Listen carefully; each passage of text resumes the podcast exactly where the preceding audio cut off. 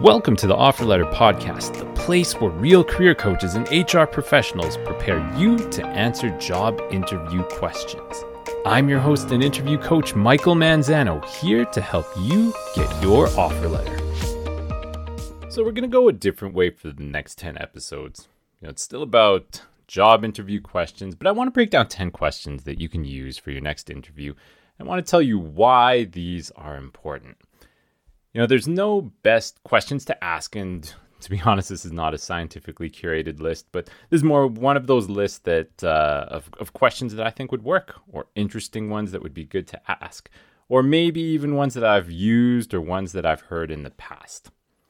Now, here's why it's important, and I don't want you to skip over this. Uh, some people you know, they take so much time practicing and preparing for the interview questions that they don't put any thought into this part of the interview, you know, the part where they ask you, you know, do you have any questions to ask us? And I'll tell you that if you do this part correctly, then it can salvage a bad interview or be that last little bit to help recruiters make a decision in your favor. It's it's kind of like that Jedi mind trick where you can put a suggestion into a recruiter's mind so that you can control the direction of the interview so that it favors you. So, first of all, why would recruiters ask, why, Do you have any questions for me? And the main reason is to see if you're interested in them and in the position, and also to give you a chance to know more about the role through strategic questions. Remember that you're interviewing them as much as they're interviewing you. You know, they want to make sure that everything that you need to know has been answered. You know, if you have any questions about the role, if you have any questions about the team, you know, if they if you have any questions about you know maybe benefits or or something about the company, they want to make sure that you're making the right decision. And this doesn't come up like three months later after they hired you, and then you say, "Well, I didn't know about this." You know, you guys never said this about that. Okay, so they want to make sure that you know what you're getting yourself into. And this is your chance to ask those questions. So let me give you some tips on how you can go about this question. Now, the first thing that you never ever want to do is say that you don't have any questions. It just shows that you're not interested in them or maybe you haven't been listening, right? You want to have engagement. You want to show that you are engaged, you're having this conversation with them. So here's what you want to do have three or four good ones prepared, good questions that you want to ask them, but only be ready to ask maybe about two. The other ones, they might have been answered already throughout the interview, and you don't want to have too many questions based on the time limit that you might have. Then maybe play it by ear to see if you should ask the third one. You know, make sure that uh, you use your two questions if there's time, because this is like your chance to add more value to you in the interview. You know, it's like having two free throws in basketball. You know, you want to make sure that you sink both of those shots because it's going to help your team's final score. No one just says like, you know, I'll take one shot instead of two shots because I, I don't want to have a better score. You know, that's nonsense. In the same way, you want to take those two opportunities to ask those questions at the end of an interview. Now, another factor that you want to take into account is time. Sometimes you've been allotted a certain amount of time for the interview, maybe like, usually it's around maybe 30 to 60 minutes. And if you've had lots of talking throughout the interview, then there might not be that much time. But, you know, it's still important. So still ask those questions because it's a very important part of the interview and don't rush them. You know, you can acknowledge that there's a time crunch, you know, say something like, you know, I, I see that we're almost close to the end of the allotted time but let them know that you have a few quick questions. They will and they should make time for you.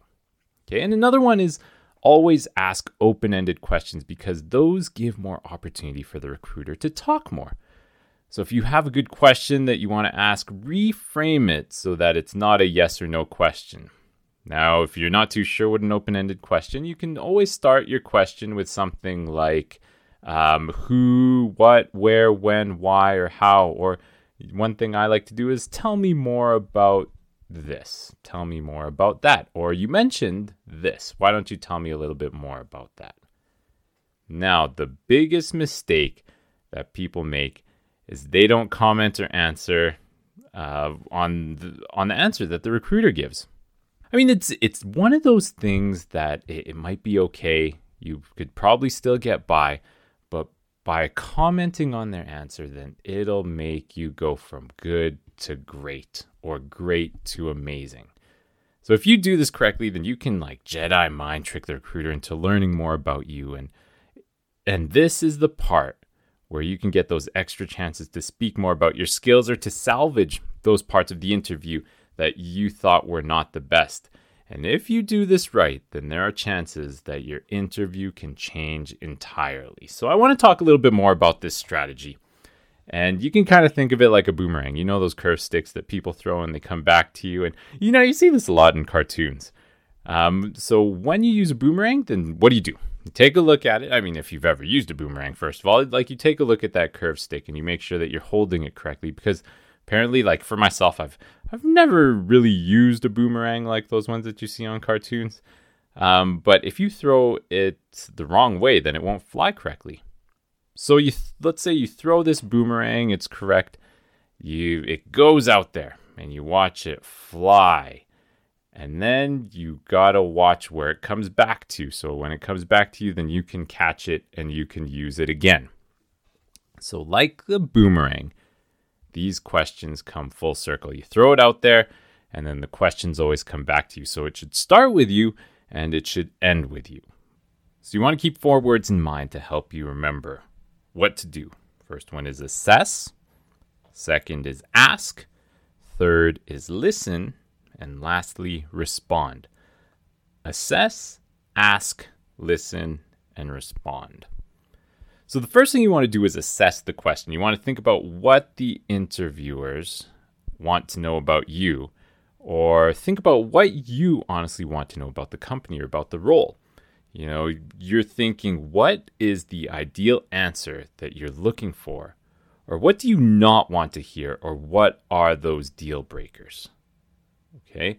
Next, you want to ask. This is like throwing that boomerang out there. Okay.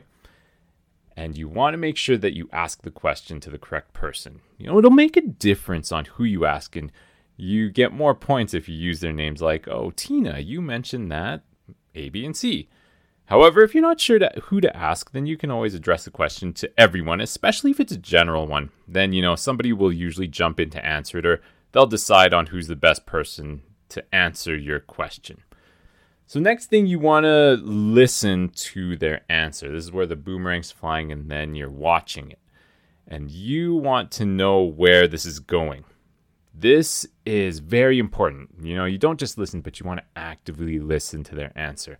You want to listen for any things like red flags or how close the answer that they give is to what you reflected on. Is it the ideal answer that you're looking for? Is it closer to those deal breakers that you brought up? And lastly, you know, that boomerang comes back to you, and this is where you respond. Remember, it starts with you, it also ends with you. And you want to respond with something insightful about your skills or experience that either reiterates what you have already said or tells them something more about you might even be something that you're you're correcting or a concern of something that was brought up in the interview. Okay? Don't be afraid to tell them about your concerns, all right? You're interviewing them as well. So give them a chance to address this in case there is some misunderstanding. So, for example, did what they say sound like there's lots of overtime? In reality, when you know you let them clarify then it really is only busy during the high season which is april and maybe it's like only one or two shifts rather than what you were thinking which is worst case scenario you're overtime all month and you're working weekends remember you want to assess ask listen and respond throw out the question let them respond and it comes back to you so here's an example of how you can do this and let's go with a question like I would like to know more about what kinds of skills that would make this candidate successful. So, first of all, I would assess the question what are the skills that are needed for this role? Okay, I would look again at the job description and write out five to seven of the most important skills based on the role and on the company. You know, think about those deal breakers, the things that you don't have or you don't want to use. Let's say, for example, if it's an accounting role, and th- there's a sales component to it you know think of those things that you don't want to do or maybe those skills that you're not good or you don't have those skills So when the time comes, then ask this question to the manager or the team leader as an open ended question. Remember, try to use their name if you remember their name. So I would go something like this uh, Sarah, I would like to know more about uh, what kinds of skills that would make this candidate successful. Then, as Sarah answers, then you want to listen for what they say. You know, I want to listen for the skills that my, I may have already thought about when I was reflecting and preparing, and the skills that I might have missed, as well as skills that might be a surprise or maybe even a red flag or, you know, those deal breakers that they talk about. So let's say Sarah answers with something like this. You know, for this role, we are mainly looking for someone who is organized because there are lots of projects. They also need to be able to collaborate with lots of people. So, someone who's a good communicator, then someone who is really good with Microsoft Excel. Perfect. There's your answer. So, lastly, you want to respond. The worst thing to do is say something like, thanks, or that's great to hear, or great, Sarah, that's very interesting. You know, it's, it's kind of like if if you ask someone, so how is that vacation to Hawaii looking, and uh, is everything booked? And they answer, you know, yeah, everything's booked. I booked this hotel, but I'm trying to find someone who would love to go to Hawaii with all the expenses paid because I'm not able to go anymore. Then you answer with, hmm, that's very interesting. You know, like right away they might think, were you even listening? I'm trying to give away a free trip to Hawaii. And now, if you read between the lines, then they're really asking, are you that person? And that's what the recruiter could be thinking when they answer your questions. Are you that person? So you want to make sure that you have a thoughtful response to show that you are that person. If we go back to that example, they were looking for three main skills of organized, good communication, and good with Microsoft Excel. Then think, are you that person? This is your chance to shine. And you could say something like, you know, that's great to hear because I'm a very organized person. As I've talked about with my last job, maintaining the files for the office, I'm a good communicator because I constantly deliver presentations to teams of 30 people. And I'm great with Excel because it's secretly one of my passions to keep analyzing things in a spreadsheet and tracking data. So I would be a great fit for this role because of what you mentioned. Now, you don't want to make this long because you should have gone over lots of those things in the interview already, but this is the chance to kind of quickly reiterate some of those things. Now, let's say that you didn't talk about one of those skills in the interview.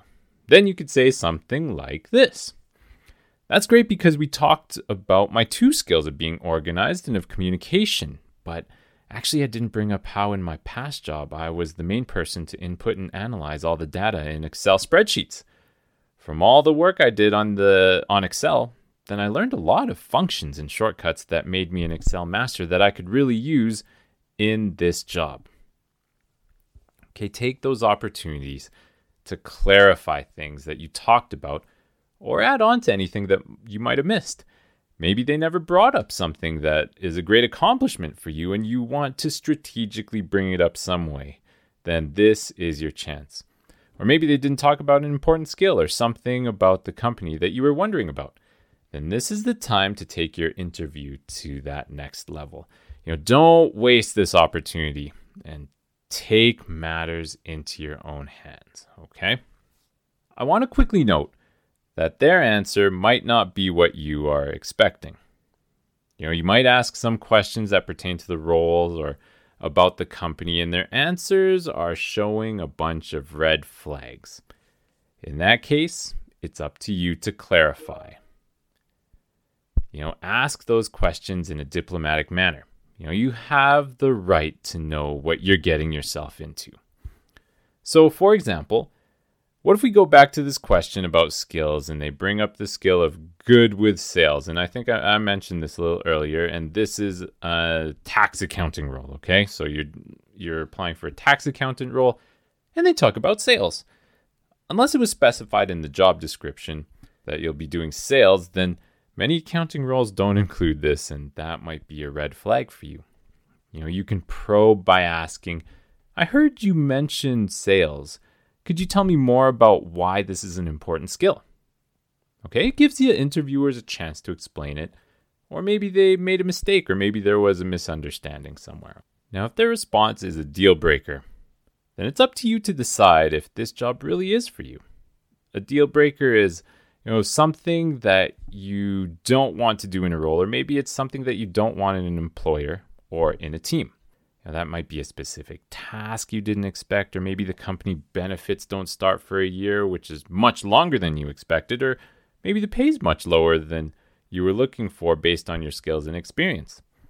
Then you'll need to go home and decide if this job is still for you. You know, you can respond with concern so that they know it might be a problem and they might want to remedy it in their potential offer. You know, you can say something like this uh, Sarah, you mentioned sales skills, and that is something that I was not expecting in this role, to be honest, and it wasn't mentioned in the job description. I'm not really experienced or comfortable having this as part of the role, and it would give me something to think about. So it really shows that you're not saying no, but it is very questionable to you. Then, if they really like you, then they might still be willing to make some changes or not. You know, you've voiced your concerns, they've heard it, and there's no surprises when it comes to if you get the job or not. So, over the next 10 episodes of this solo session series, I'm going to flip the script a bit and talk about how you're in the driver's seat of the interview when you go over questions that you can ask at the end of an interview. We'll talk about why you would ask these questions and how you can strategically use them to your advantage so you can get your offer letter. Thanks so much for joining us today. Remember to subscribe on Apple Podcasts, Spotify, or wherever you listen to your favorite podcasts.